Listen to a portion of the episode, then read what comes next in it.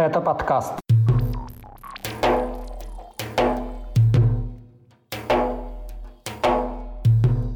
Здоровье Рамзана Кадырова, конфликт в спецназе «Ахмат», суд над женщиной-военнослужащей из Кабардино-Балкарии и очередная атака беспилотника в Краснодарском крае. Об этом и не только в 150-м выпуске подкаста «Кавказ. Реалии». Его проведу я, Иван Мартыненко. Привет. Прямо сейчас поставьте лайк, это поможет продвижению подкаста. А теперь к новостям.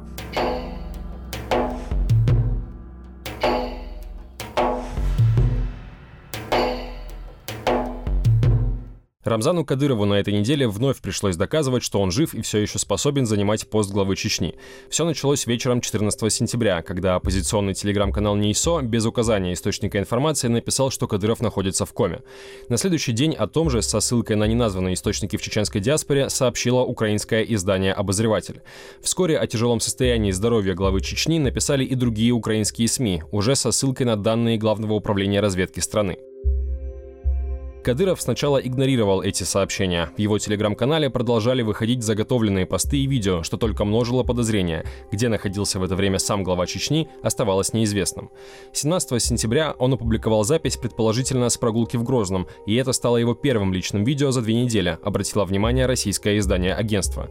Снимая себя на телефон, глава Чечни рассказал, что выполнил свою норму ходьбы в 11 километров, а в подписи пожелал всем, кто в интернете не может отличить правду от лжи, прогуляться на свежем воздухе и привести мысли в порядок.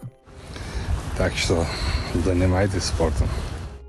В это время СМИ обратили внимание, что бизнес-джет, который связывают с главой Чечни, с начала сентября трижды летал в Москву. В последний раз 15 числа. А телеграм-канал ВЧК ОГПУ, предположительно связанный с российскими силовиками, написал, что на территорию Центральной клинической больницы Управления делами президента съезжаются иномарки с чеченскими номерами, и что некоторые из них числятся за высокопоставленными чиновниками из республики. Наконец, вечером 20 сентября в телеграм-канале Кадырова появилось новое видео, призванное доказать, что он жив. На кадрах глава Чечни сидит в палате у койки его малоизвестного дяди Магомеда Кадырова, держа его за руку. Как утверждается, запись сделана в той самой ЦКБ Управления делами президента. Человек в медицинской одежде на камеру называет предполагаемую дату съемки. Пациент у нас уже две недели. Динамика за время наблюдения положительная. Сколько еще лежать? Но сегодня 20 сентября, ну, примерно еще две недели. Я жив и здоров и совершенно не понимаю, почему даже в случае моей болезни должна подниматься шумиха, вопрошает Кадыров в подписи к публикации с видео. Слухи о тяжелой болезни Кадырова появились еще в феврале 2023 года. Тогда об этом заявил его давний политический оппонент Ахмед Закаев, один из лидеров Ичкерии. В марте, со ссылкой на единственный источник все того же Закаева, немецкий таблоид Бильд писал, что у главы Чечни якобы серьезные проблемы с почками, и что из-за этого к нему в Грозный прилетал врач из Объединенных Арабских Эмиратов. О неком серьезном заболевании Кадырова в конце марта со ссылкой на собственные источники также писала «Новая газета». По информации издания, на протяжении нескольких лет здоровье главы Чечни не давало видимых поводов для беспокойства, но с июня 2022 года его состояние резко изменилось. Последнее утверждение косвенно подтверждают фотографии Кадырова, как в его аккаунтах в соцсетях, так и те, которые публиковало государственное агентство ТАСС. Несмотря на одутловатость лица и заторможенность речи на некоторых обращениях, 46-летний Кадыров неоднократно отвергал слухи об ухудшении его состояния. В марте глава Чечни утверждал, что он здоров и полон сил, занимается спортом и ездит в горы. В июле, после появления новых неподтвержденных сообщений о том, что Кадыров якобы находится при смерти, он появился на видео вместе со своим приближенным Адамом Делимхановым о гибели или ранении которого перед этим писали украинские СМИ. Так что мы живем, потихоньку живем, хлеб живем, если что. Интересная жизнь. Жизнь вообще интересно бывает, когда бывает короткая, да. Поэтому долго жить мы все равно не хотим. Возвращаясь к последнему комментарию Кадырова о том, что он жив и здоров, еще раз остановлюсь на заданном им же вопросе. Почему в случае его болезни должна подниматься шумиха? На это еще в понедельник в эфире телеканала «Настоящее время» дал исчерпывающий ответ российский правозащитник Александр Черкасов. Все это соответствует роли Кадырова в нынешней чеченской стабильности. Стабильности в том смысле, что это система, которая подстроена под одного человека и держится на присутствии этого одного человека. Поэтому его противники так ждут э, его смерти, считая, что все посыпется. Именно поэтому его сторонники собираются рядом, потому что от того, кто будет рядом, зависит, а что будет дальше. Пока в СМИ и соцсетях обсуждали слухи о состоянии здоровья Кадырова, в чеченском спецназе «Ахмат» произошел новый конфликт. Детали придал огласке Апти Алаудинов, командир этого подразделения, входящего в состав Росгвардии. Он опубликовал голосовое сообщение бывшего наемника ЧВК «Вагнер» с позывным «Линза». Тот утверждает, что в Ахмате происходят конфликты на национальной почве. Было два боестолкновения, короче, русских с бородатыми, прям с чеченами на Бахмуте. Они всех русских, короче, в мясорубку вперед закидывают. А сами за спиной стоят, как заградотряды эти бородаты. Мужики не вывезли, короче, развернулись. И бой, короче, два боя было против бородачей 50 на 50 друг друга положили, короче. Такие дела. Командование, говорит, вообще никакого, беспредел полный, там бородачи, как мафия двигается, короче.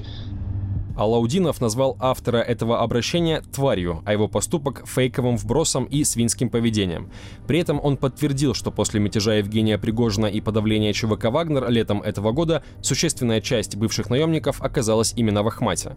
Адвокат Алаудинова тем временем обратился в Следственный комитет России с просьбой возбудить уголовное дело за дискредитацию подразделения из Чечни, о чем сообщило госагентство ТАСС. Из Украины регулярно поступают неподтвержденные или частично подтвержденные сообщения о перестрелках между кадыровцами и другими подразделениями российской армии. Например, в августе сообщалось о конфликте с применением оружия и жертвами в оккупированном селе Урзуф Донецкой области. Вскоре Генштаб Вооруженных сил Украины заявил о перестрелке между бойцами армии России из Чечни и Дагестана в оккупированном поселке Михайловка Запорожской области. С обеих сторон, по данным Киева, тогда погибли 20 человек и еще 40 были ранены. В Москве, Грозном и Махачкале эти сведения публично не комментировали. О предполагаемом использовании кадыровцев в качестве заградительных отрядов неоднократно сообщалось, начиная с конца марта прошлого года. Об этом заявляли в Службе безопасности Украины и воюющие за ВСУ сторонники Ичкерии. Апти Алаудинов – один из главных представителей кадыровской Чечни на российских федеральных каналах. В его отношении действуют международные санкции. В Украине подразделение Ахмат подозревает в убийствах мирных жителей. Беременную военнослужащую из Кабардино-Балкарии Мадину Кабалоеву приговорили к шести годам колонии по статье о неявке в часть в период мобилизации без уважительных причин. О таком решении суда стало известно 17 сентября. Сама Кабалоева утверждала, что прошла обследование в медицинской роте своей части, и врачи рекомендовали ей временно уйти со службы на время беременности. Она была уверена, что медрота передаст эту информацию ее командованию, однако этого не произошло. В свою очередь, представитель прокуратуры настаивал, что если военнослужащая не уволилась из армии и продолжала получать зарплату и пользоваться льготами, значит, она продолжала служить и должна была явиться в расположение части после объявления мобилизации в сентябре прошлого года. В итоге Владикавказский гарнизонный суд в Северной Осетии назначил Кабалоевой 6 лет колонии общего режима. Учитывая беременность осужденной и наличие у нее малолетнего ребенка, срок исполнения наказания отсрочили до 2032 года. Кабалоева, как сообщило издание «Коммерсант», неохотно обжаловала приговор, однако Южный окружной суд в Ростове-на-Дону оставил его в силе. Военных в России, в том числе на Северном Кавказе и Юге, после объявления мобилизации регулярно судят за неявку в части. Приговор Кабалоевой – первый по этой статье, который вынесен в отношении военнослужащей женщины. Скачивайте приложение «Кавказ Реалии», чтобы оставаться на связи в условиях военной цензуры в России. Ссылки на приложение вы найдете в описании к этому выпуску подкаста. В Адлере утром 20 сентября взорвался резервуар с топливом государственной компании «Роснефть». В 5, в 5.10 был слышен сильный хлопок настолько, что в центральной части Адлера э, засигналили машины. Ну а вот, собственно, причина хлопка. Резервуар. Телеграм-каналы опубликовали момент, предположительно, удара беспилотника. Согласно опубликованным кадрам, следователи уже нашли обломки дрона. Краснодарские власти утверждают, что пострадавших в результате возникшего пожара нет. Причину происшествия они не называют. Известно, что взрыв произошел вблизи международного аэропорта Сочи, однако его работу не приостанавливали. В сети появились кадры, как пассажирские самолеты взлетают на фоне столба черного дыма, который был виден за десятки километров.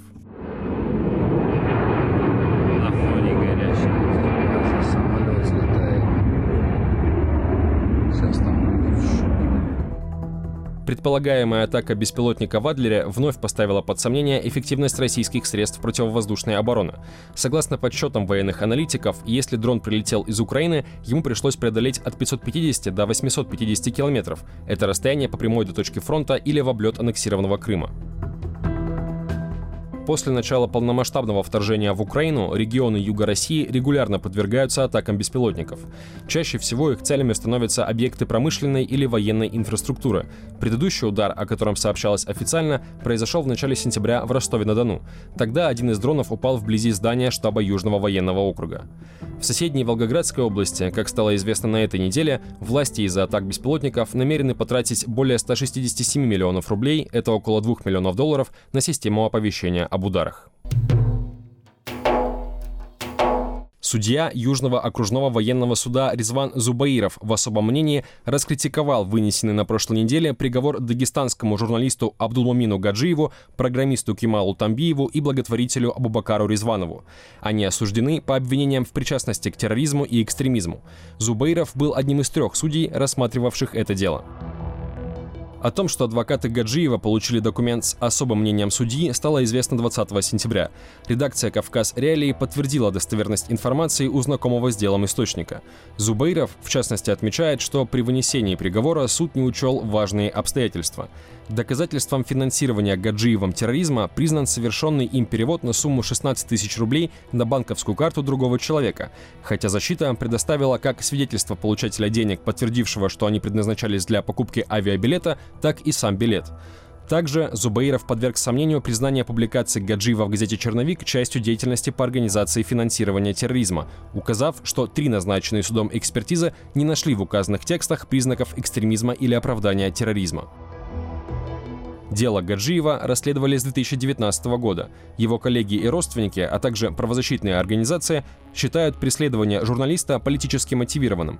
На прошлой неделе суд в Ростове-на-Дону приговорил Гаджиева, Тамбиева и Резванова к лишению свободы на сроки от 17 до 18 лет. Адвокаты заявили о топорных фабрикациях. Они намерены обжаловать решение суда. На этом у меня все. Вы слушали 150 выпуск еженедельного подкаста «Кавказ. Реалии». Если вы хотите нас поддержать, поставьте лайк и напишите комментарий. С вами был Иван Мартыненко. Пока.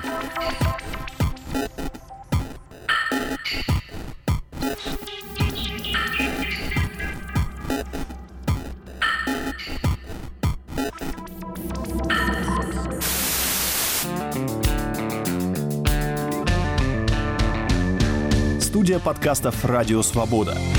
Человек имеет право. Время свободы. Американские вопросы. Кавказ подкаст. Атлас мира. Цитаты свободы. Скучно не будет. Слушай на всех подкаст-платформах. Просто надень наушники. Подкасты «Радио Свобода».